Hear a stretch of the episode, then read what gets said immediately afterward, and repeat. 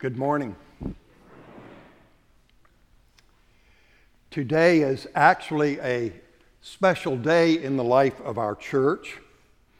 We have elected a new bishop, Doug Scharf, who is the rector of the Church of the Good Shepherd in Tequesta. When I was first ordained, I, the first church I served was St. Mark's in Palm Beach Gardens, and the Church of the Good Shepherd was our companion parish, so I know it well. And so I thought that this morning I would do something a little different and not talk about the lessons that we have heard. After all, you always have the poor with you. But instead, talk about the church and particularly about bishops. Bishops are especially important to us as Episcopalians. And as Episcopalians, we believe that bishops are also important to the church. The word episcopal, in fact, means bishop. For us, bishops are the successors of the apostles. This is a biblical belief too. You may remember that after Jesus ascended into heaven, into the eternal presence of God, that the book of Acts tells us that the disciples set about to elect a successor of Judas for Judas, a successor of Judas, so that the number of the apostles might be complete. Peter quotes from the Psalms, which says in the NRSV version, let another take his position of overseer. In Greek, the word overseer is episcope, which the King James Version translates as bishopric. This is the first instance of apostolic succession and it shows us that the importance of apostolic succession was recognized in the earliest days of the church within the New Testament itself. In fact, if you turn to the back of the Book of Common Prayer, to the section of historical documents of the church, to the Chicago Lambeth Quadrilateral, you'll see that the historic episcopate is one of the four essential parts of the sacred deposit of the Christian faith, along with the Bible, the creeds, and the sacraments of baptism and Eucharist, that the Anglican Communion has identified as the basis for our conversation with other Christian churches. In fact, each bishop from Matthias, who succeeded Judas, to our own bishop has been consecrated by the laying on of hands by at least three other bishops in an unbroken chain of apostolic succession. Historically, the apostles organized their mission to the world around two institutions which they found ready at hand. One was the Jewish synagogue, literally congregation, which provided a ready audience for their message.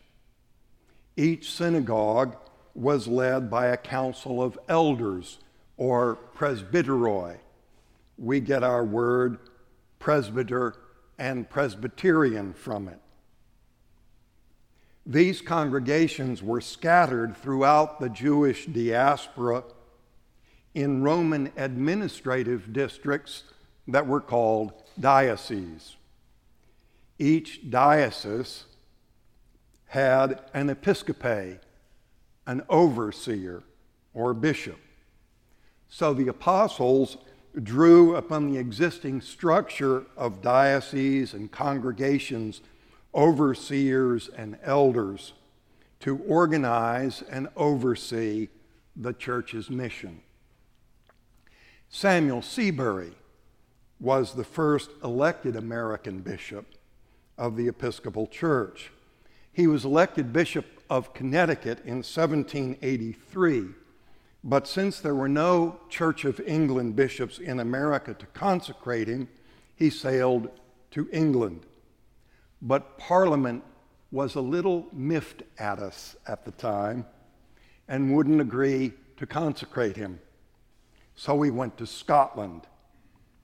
The Church of Scotland is actually Presbyterian. The Anglican Church in Scotland is called the Episcopal Church of Scotland.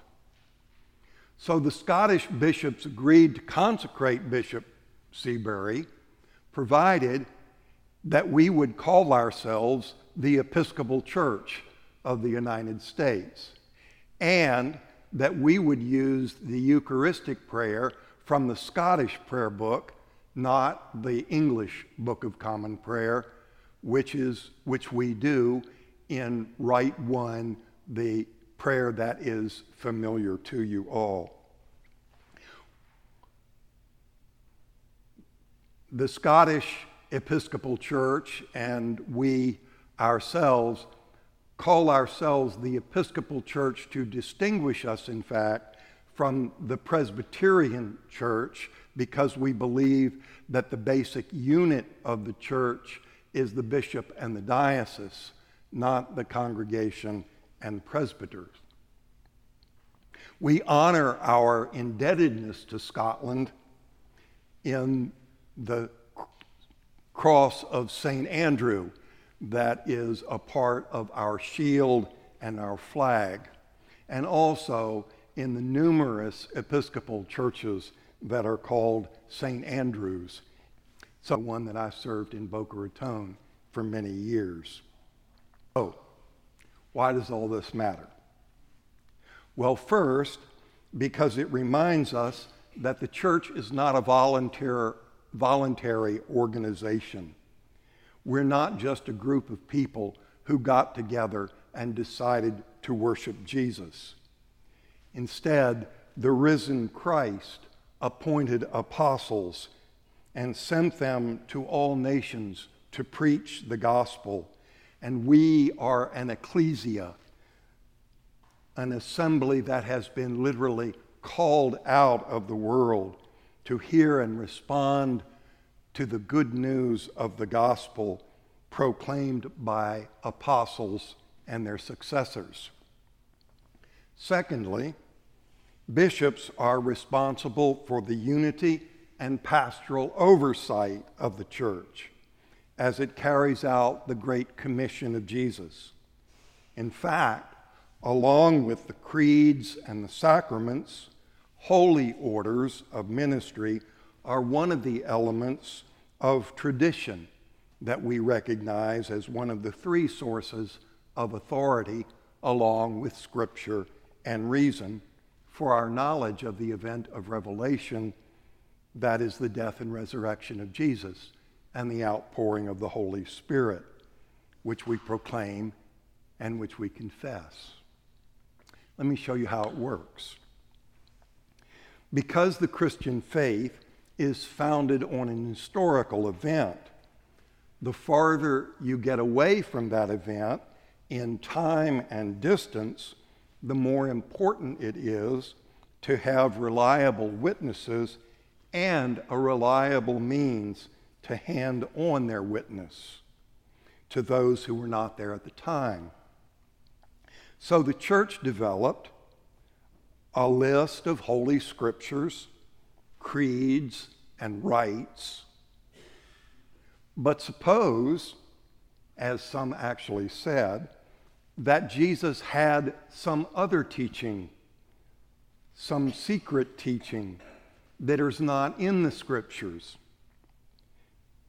and in fact are so secret that they were not listed in creeds or celebrated publicly. Shouldn't we pay attention to them, even if what they said contradicts the Bible and the creeds. Well, okay, the church said. After all, we know that Jesus didn't tell the crowds everything. And St. John says that if all the things that Jesus said and done and did were to be collected, there wouldn't be enough books in the world to contain them all. So, who would Jesus have told those things to?